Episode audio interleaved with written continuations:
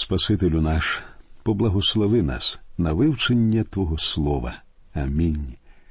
Дорогі наші друзі, ми продовжуємо розмову про те, як Бог посилав ізраїльському народу манну.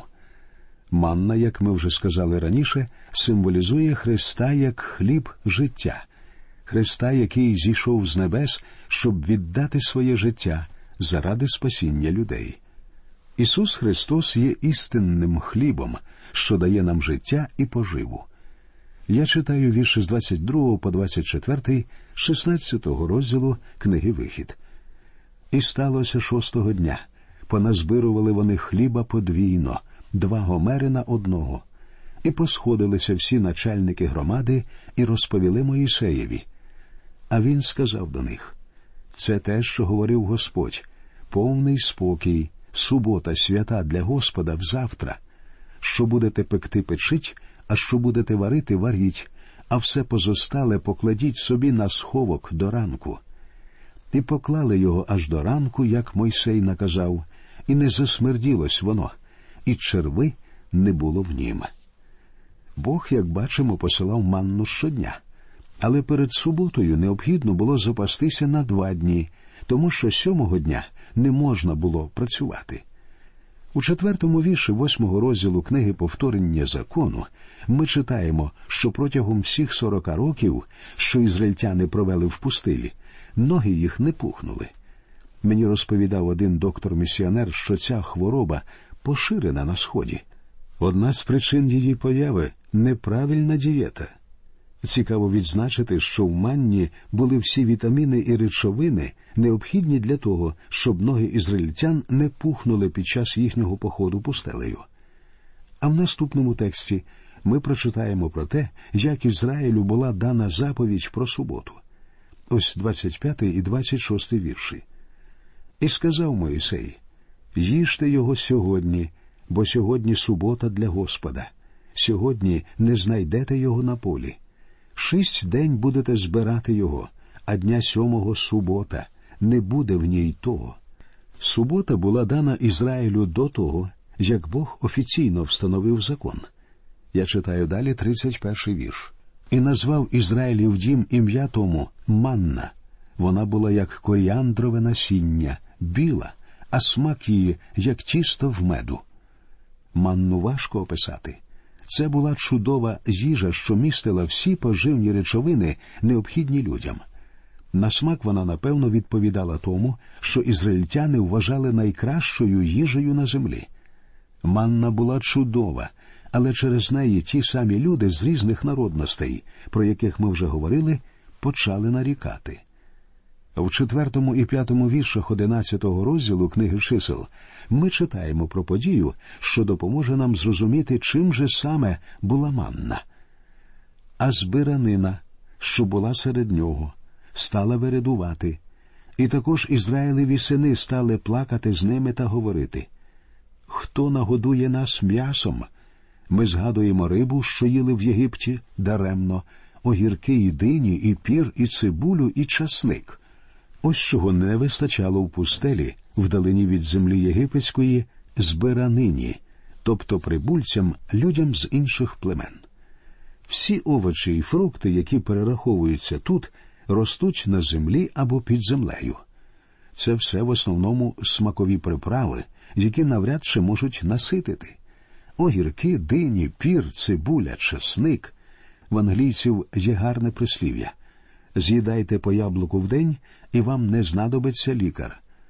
А якщо ви будете з'їдати по голівці часнику в день, то ви самі навряд чи кому-небудь знадобитеся. Цибуля і часник не насичують. Отже, прибульці згадували, чим вони харчувалися в Єгипті, і відчували, що їм не вистачає цієї їжі. Шостий вірш одинадцятого розділу книги чисел говорить А тепер душа наша в'яне, немає нічого, тільки манна нам перед очима. Люди скаржилися, що їсти, крім манни, нічого. Далі у сьомому вірші говориться а манна, як коріандрове насіння вона, а вигляд її, як вигляд кришталу. Інакше кажучи, Бог говорить ці люди нехтують моєю їжею, що нагадує курча гриль, морозиво і торт одночасно. Манна не була ні прісною, ні несмачною, але прибульцям вона все одно не подобалася. Далі у восьмому вірші одинадцятого розділу книги чисел говориться люди розходилися і збирали її та мололи жорнами або товкли в ступі і варили в горшку та й робили з неї калачі, а смак її був як смак олійного коржа. Манну можна було б готувати по різному молоти, товкти, варити, запікати і так далі. Якби євреї мали в пустелі друкарський верстат, вони, можливо, випустили б навіть кулінарну книгу під назвою Тисяча і один рецепт Патріарха Моїсея. Однак дітям Ізраїлевим небесна їжа Бога також виявилася не за смаком. Манна їм набридла, і вони занудьгували за єгипетським м'ясом. Інакше кажучи, вони захотіли повернутися туди, звідки їх вивели. Боюся, цю історію можна розповісти не лише про ізраїльтян, але й про інших християн, яких також вивели з Єгипту. Час від часу вони повертаються до Єгипту, щоб потай полосувати там цибулею і чесником, адже вони ще не порвали остаточно і безповоротно зі старим життям. Друзі мої, не можна жити життям цього світу і одночасно бути корисним Богові, не можна сидіти на єгипетській дієті і одночасно мати мир і спокій у своєму серці. З Єгиптом потрібно покінчити і харчуватися істинною манною, що послана нам з небес, і якою є сам Господь Ісус Христос. Читаємо далі. І сказав Мойсей: Оце те, що наказав Господь наповни нею гомер на сховок для ваших поколінь, щоб бачили той хліб, яким я годував вас на пустині, коли я виводив вас із єгипетського краю. І сказав Моїсей до Аарона Візьми одну посудину і поклади туди повний гомер манни, і постав її перед Господнім лицем на сховок для ваших поколінь. Одну посудину з манною потрібно було помістити в ковчег. Це докладно описується далі в останній частині книги Вихід. Взагалі, до ковчега потрібно було покласти три речі: по-перше, палицю Аарона, яка розцвіла, по-друге, посудину з манною, і по-третє, скрижалі з десятьма заповідями. У Біблії сказано, що один лише Христос виконав закон. Зробив він це заради вас і заради мене, і манна, яку потрібно було покласти до ковчега, символізувала смерть Христа, на яку Він пішов заради нас. Христос це наш духовний хліб. Палиця Аарона, що розцвіла, символізувала його Воскресіння. На ковчег поклали жертівник цілопалення, що став кришкою. Це було те місце, що кропили кров'ю. Тільки Христос міг виконати всі вимоги Бога. Він один може спасати. Він може спасти і нас, тому що Він пролив свою кров за нас. Саме завдяки цьому Бог може послати свою благодать грішній людині. Читаємо далі 35 і 36 вірші. А Ізраїлеві сини їли туманну сорок літ, аж до прибуття їх до краю заселеного, їли манну аж до приходу їх до границі Ханаанського краю, а Гомер він десята частина Ефи. Так діти Ізраїлеві дійсно харчувалися манною всі сорок років своїх мандрів пустелею. А коли вони нарешті прийшли до обітованої землі, манна зникла, і вони знову стали їсти звичайний хліб. І вони знову почали нарікати цього разу вже через хліб. Виявилося, що манна була смачною і навіть кращою за звичайний хліб. Цікаво у зв'язку з цим відзначити, що багато людей після свого навернення живуть не Ісусом Христом, а тим, що відбувається навколо них.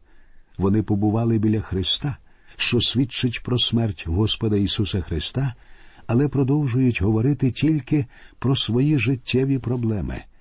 Вивчати Біблію їм не подобається, тому що для них це звичайний хліб, а не якісь смачні страви. Але наш Господь хоче, щоб ми харчувалися і жили тільки Словом Божим. І якщо ви ще не відчули смаку манни, то прийдіть до Христа і спробуйте її. В дев'ятому вірші 33-го псалма говориться Скуштуйте і побачте, який добрий Господь, блаженна людина, що надію на нього кладе. А в 51-му вірші 6-го розділу Євангелія від Іоанна Ісус говорить Я хліб живий, що з неба зійшов. Коли хто споживатиме хліб цей, той повік буде жити, а хліб, що дам я, то є тіло моє, яке я за життя світові дам. Тепер, друзі, ми переходимо до 17-го розділу книги Вихід. З нього ми дізнаємося про те, як Ізраїль знову нарікає. Цього разу їх мучить спрага в Рефідімі. Ми також прочитаємо про те, як Бог посилає Мойсея до Хориву, щоб він добув воду зі скелі, як Аарон і Хор підтримали Моїсея, і Ізраїль переміг Амалика, і як Моїсей побудував жертівник для Єгови. Діти Ізраїлеві, як ми вже добре знаємо, пішли з Єгипту і йдуть зараз пустелею до гори Сінай. На цьому шляху відбуваються сім подій, які символізують християнське життя. Одинадцятий вірш десятого розділу першого послання до коринтян говорить усе це трапилося з ними як приклади, а написане нам на науку, бо за нашого часу кінець віку прийшов. Усім без винятку християнам дуже корисно читати ці наставлення і виносити з них уроки, адже вони дані нам в образах, і їхнє значення цілком прозоре. Давайте прочитаємо про те, як Мойсей випроваджує воду зі скелі. Просуваючись пустелею, діти Ізраїлеві знову починають відчувати спрагу і нарікати. Читаємо вірші з першого по третій. І рушила вся громада Ізраїлевих синів із пустині сін на походи свої з наказу Господнього, і отабиралася в Рефідімі і не було води пити народові. І сварився народ із Моїсеєм, і казали вони Дайте нам води, і ми будемо пити. А Мойсей їм сказав Чого ви сваритеся зі мною? Нащо ви пробовуєте Господа? І народ був там спраглий води, і ремствував народ на Моїсея і говорив Нащо це ти випроводив нас із Єгипту, щоб повбивати спраглого мене та синів моїх та отари мої. Діти Ізраїлеві, як бачимо, були неправдивими скаржниками. Чогось їм хочеться, і вони починають скаржитися. Бог по своїй великій благодаті виконує їхнє бажання. Через якийсь час, однак, трапляється щось іще, народу хочеться чогось іще, і вони знову починають скаржитися, стогнати і шукати винних.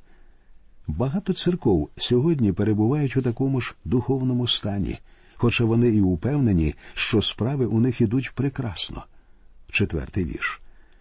І кликав Моїсей до Господа, кажучи, що я вчиню цьому народові ще трохи, і вони вкаменують мене.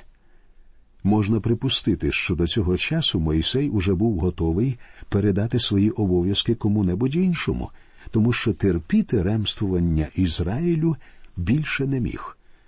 Читаємо п'ятий вірш. І сказав Господь до Моїсея: Перейдися перед народом, і візьми з собою декого з старших Ізраїлевих, а палицю, що нею ти вдарив був річку, візьми в свою руку та й іди.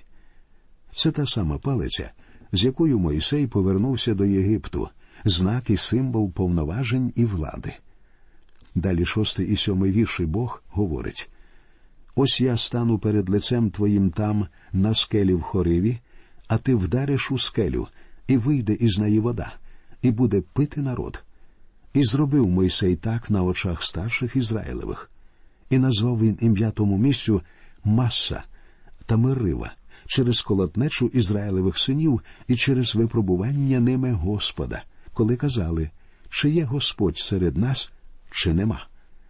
Це перше згадування про скелю і про воду, що пішла зі скелі, і що ж вона символізує. Святий Дух Божий пояснює це в 10 розділі першого послання до коринтян, у віршах з першого по четвертий. Апостол Павло пише Не хочу я, браття, щоб ви не знали, що під хмарою всі отці наші були. і всі перейшли через море, і всі охрестилися в хмарі та в морі в Моїсея, і всі їли ту саму поживу духовну, і пили всі той самий духовний напій, бо пили від духовної скелі, що йшла вслід за ними, а та скеля був Христос. Хлібом ізраїльтян була манна, образ Христа, що є хлібом життя. Христос також є живою водою, і скеля це ще один його образ.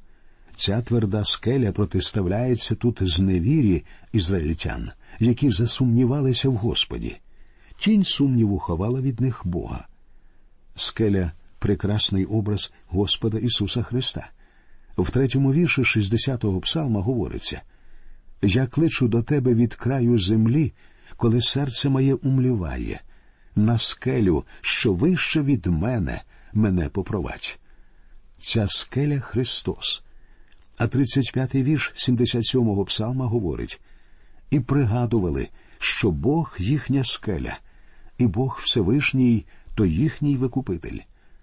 І апостол Петро у шостому, сьомому і восьмому віршах другого розділу свого першого послання говорить бо стоїть у писанні ось кладу я на сіоні каменя вибраного, наріжного, дорогоцінного, і хто вірує в нього, той не буде осоромлений.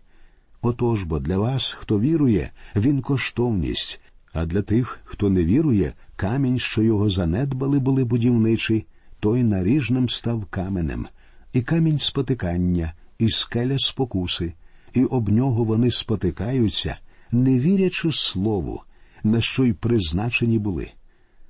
І нарешті апостол Павло в одинадцятому вірші третього розділу першого послання до коринтян стверджує ніхто бо не може покласти іншої основи, окрім покладеної, а вона Ісус Христос. Скеля це дуже виразний образ Ісуса Христа. На цій скелі ми вже стоїмо, на ній побудована церква Христова. Проте, коли хочеться пити, нам рідко спадає на думку йти по воду до скелі. Можна захоплюватися міцністю, довговічністю і надійністю скелі. Можна взяти зразок породи на аналіз, але випити скелю не можна. Ісус це скеля, але одна лише краса Його життя, Його великодушність і доброта не можуть спасти нас. Навіть Його вчення не викупить вашу душу. Життя і вчення Христа це гладкий мармур, об який можна розбитися, якщо без допомоги Бога, без Його Святого Духа намагатися застосувати у своєму житті ті принципи, які проповідував Господь. Тільки Ісусова смерть за нас дає нам спасіння. Можна впасти на коліна перед скелею, Ісусом Христом, благаючи про спасіння, але навіть тоді вам, образно кажучи, не вдасться отримати воду зі скелі. Тільки тоді, коли по скелі вдарили, вона принесла живу воду в спасіння.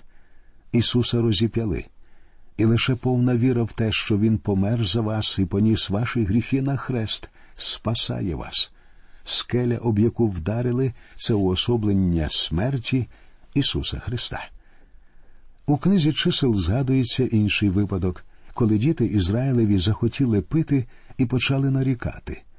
Першого разу у книзі Вихід Бог наказав Мойсею вдарити по скелі, і з неї пішла вода.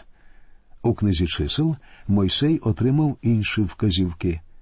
У восьмому вірші двадцятого розділу Бог говорить Мойсею Візьми жезло та збери громаду ти та брат твій Аарон, і скажете до тієї скелі на їхніх очах, і вона дасть свою воду, і виведеш для них воду з цієї скелі та й напоїш ту громаду та їхню худобу. Мойсей повинен саме говорити зі скелею, тому що скелю вже вдарили. Христа розіп'яли дві тисячі років тому, і коли він сказав на Христі звершилось, то дійсно все звершилось. Христа не потрібно заново розпинати. Достатньо того, що Ісус уже зробив для нас. Виникає запитання а ви задоволені тим, що зробив Ісус для вас на Христі? Він умер заради вас, і Бог зараз хоче від вас лише одного, щоб ви прийняли жертву Його Сина. Сьогодні з цієї скелі Ісуса Христа течуть духовні благословення, їхня жива вода освіжає і повертає до життя. В третьому вірші першого розділу послання до Ефесян говориться Благословенний Бог і Отець Господа нашого Ісуса Христа, що нас у Христі поблагословив усяким благословенням духовним у небесах. По скелі вдарили один раз, і з тих пір з неї б'є невичерпне джерело. Це джерело виходить із берегів, і світ не в змозі втримати його. Але, незважаючи на це, душі багатьох людей зсохлися, а самі люди вмирають від духовної спраги. Люди самі перекрили це джерело життя, поставили на ньому греблю зі своїх сумнівів, гріхів, засипали його піском своєї байдужості. А іноді буває і так, що люди, які стверджують, що знають Ісуса Христа, насправді дуже далекі від щирих уявлень про нього. І чим швидше ми розчистимо русло цьому божественному джерелу, тим швидше вгамуємо свою духовну справу. У наступній передачі ми продовжимо вивчення книги Вихід. На сьогодні ми прощаємося з вами. До нових зустрічей в ефірі. Нехай Господь рясно благословить усіх вас.